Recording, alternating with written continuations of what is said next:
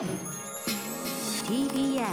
Podcast 時刻は7時47分。TBS ラジオキーステーションにお送りしているアフターシックスジャンクションさあここから新概念提唱型投稿コーナー木曜日にお送りしているのはこのコーナーです。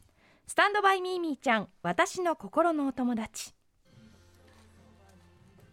子供の頃いつもずっと一緒だった毛布やぬいぐるみおもちゃそばにあると安らげるそんな私の心のお友達。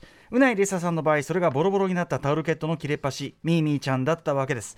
このコーナーではそんな皆さんにとってのミーミーちゃんの思い出や別れを紹介しどえらく泣く略してどえら泣きしていくコーナーとなっておりますのだ。離さないから。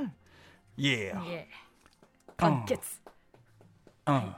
イエーはい。終わりましたね。そんなことで今日もね。う 歌って何か何事かやった気持ちになっておりますが、さあそんな感じで皆さんからいただいたミーミーちゃんのねお便りいきましょうか。これはじゃあうなぽん読みでいきましょう、はいせていただきます。ラジオネーム69年さそり座の王さん。スタンドバイミーミーちゃん私の心のお友達です。えー歌丸さん内さん。恥ずかしながら私のミーミーちゃんのお話をさせてください、うん。私のミーミーちゃんは50デニールのストッキングの生地です。もちろん大切なのは生地の方でストッキングである必要はありません。えデニールも硬すぎず柔らかすぎずがいいので確認したことはありませんが30から70デニールくらいなら平気かもしれません。ちなみにデニールという言葉も最近知ったので正直よく分かっていませんえー昔の掛け布団カバーの上の真ん中の部分を通気性を良くするためなのかこの生地を使っているものが多くありました。もしくは昭和の女性が髪の毛にカールを巻いて寝るときにかぶるナイトキャップがこの生地で幼少期親指と人差し指と中指の3本でこちょこちょこすりながら眠りについていたので、まあ、そのナイトキャップのことをコチョさんと呼んでいました一番の失敗はえー小学2年生の頃家から徒歩1分の銭湯の朝風呂におじさんとパジャのまパパパジャマのまま行った時にうん。パジャマのズボンを脱いだらえ前夜から収納していた母親のナイトキャップのコチョさんが出てきたことです。収収納、うん。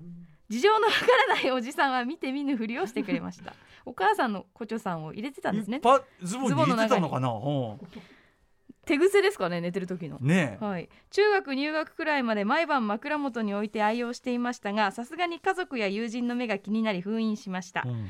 30を過ぎた頃妻のスカーフの生地がコチョさんで久しぶりにコチョコチョしてみるとすぐにやめられなくなってしまいました今は手元にコチョさん生地を置かないようにしていますが正直毎日干しています。はたまにジャージのズボンのポケットの内側に近いものがありますがあはあはあ。大抵硬すぎたりしてダメです。うんうん。ミーミーちゃんにはうないさんのように、えーミーミーちゃんそのものでないとダメなタイプと、私や他の投稿者さんのように感触や肌触りがよ近ければいいというタイプがありますよね。ちなみに妻のミーミーちゃんはおばあちゃんの耳たぶです。耳たぶはやっぱいますね。ねいるねえー幼少時おばあちゃん子だった妻は大好きな祖母の耳たぶを触りながら眠りについていたようで私が付き合いだして数ヶ月後結婚しようかというと突然私の耳たぶに触り よし合格と言って結婚を承諾してくれました。おばあちゃんの耳たぶの感触と私のが近かったのでしょうか？差し詰め耳たぶ婚といったところでしょうか？あ。ーまあナイスマッチングでよかったですけどね。前も言いましたけど私は逆に耳たぶ揉まれると寝ちゃうんで、うんこれはだからその耳たぶこも羨ましいものがあります ぴっよたりじゃないですかね、えーそしてこのねえっ、と69年さそり座の王さんのコチョさん。このまずさ前半に出てくるこのデニールというこれはそはい。のストッキングの、なんていうんですか網目のこう密度？分厚さっていうんですかね、例えば黒いタイツええ。で100デニールだともうほとんど地肌が透けないぐらい真っ黒、真っ黒、うん、でも60デニールが一番足が細く見えるって言われてる要ぐらい。するにちょっと地地肌がちょっと見えるしでサイドはサイドで黒くちょっとこうね。要するにちょっとほこうなんていうかギュッとと見える。あの縁取りされてる状で30デニー態というかぐらいまで薄くなると結構セクシーですねあなるほどね、はい。網目だいぶ足が透けて見えるので。なるほどなるほど。透け透け感なんだね、はい。分厚さが全然違うので。これあの私もデニールということ。これ全然あのこのミミちゃん関係ないですけど、うん。デニールという言葉初めて知ったのは、にはい。多分2000年代初頭ぐらいに、えーまあ、あの作詞家というかねあの音音楽プロデューサーとしても活躍されてます松尾清さんと、えーお仕事をした時に松尾さんが「いや僕のことま松尾さん僕のこと佐々木さん」といういや佐々木さん」っつってあのストッキングのあの単位デニールっての知ってますか?」っつって。で松尾さんは痛くそのデニールという単位が気に入った。デニールデニールってもう連発してて「いやー銀行強盗とかちょうどいいデニールとかあるんですかね?」みたいな「なん50デニールじゃなんとかだとかあるんですかね?」みたいな。割とこう僕からすると確かになんか不思議な五感ですね、ええその五感が気に入って。とにかくその銀行強盗にちょうどいいデニールの話とかをすごく延々されて私は困惑しつつもああそうなんだ学んだこういうね記憶がありますけども。そしてこのね面白いなと思うその手触りのみを持ってまあミミちゃんになってるわけですけど、うん。もう一つ注目したのはやっぱりそのさん付けね。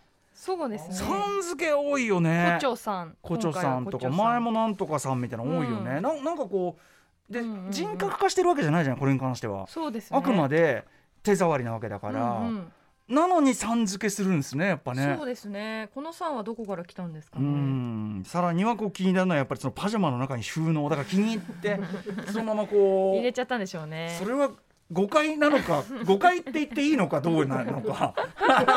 おじさんはなんかびっくりしたでしょうね。おじさんあこいつ。かなんか目覚めてる。こいつちょっと変な目覚め方してちょっとなんか言言った方がいいかなみたいな あるかもしんないよね。まあでもいろいろ奥様とねマッチングが良くてよかったですね、そのね、ただその胡蝶さんがあるとやっちゃうから。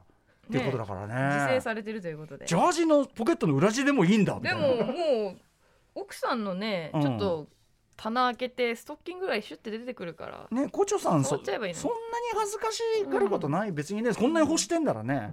お互い耳触って胡蝶さんやっていいじゃんね。いいじゃないですかね。うんありがとうございます。またいろんなものが見えてまいりました、はいこんな感じでまだまだ募集しております。はいということでですね木曜日のこのコーナー「スタンドバイミーミーちゃん私の心のお友達」では皆様からのメールをお待ちしています。宛先は歌丸アットマーク tbs.co.jp 歌丸アットマーク tbs.co.jp まで採用された方には番組ステッカーを差し上げます。以上スタンドバイミミちゃん私の心のお友達でした。のだ話さないから完結 After Six Junction.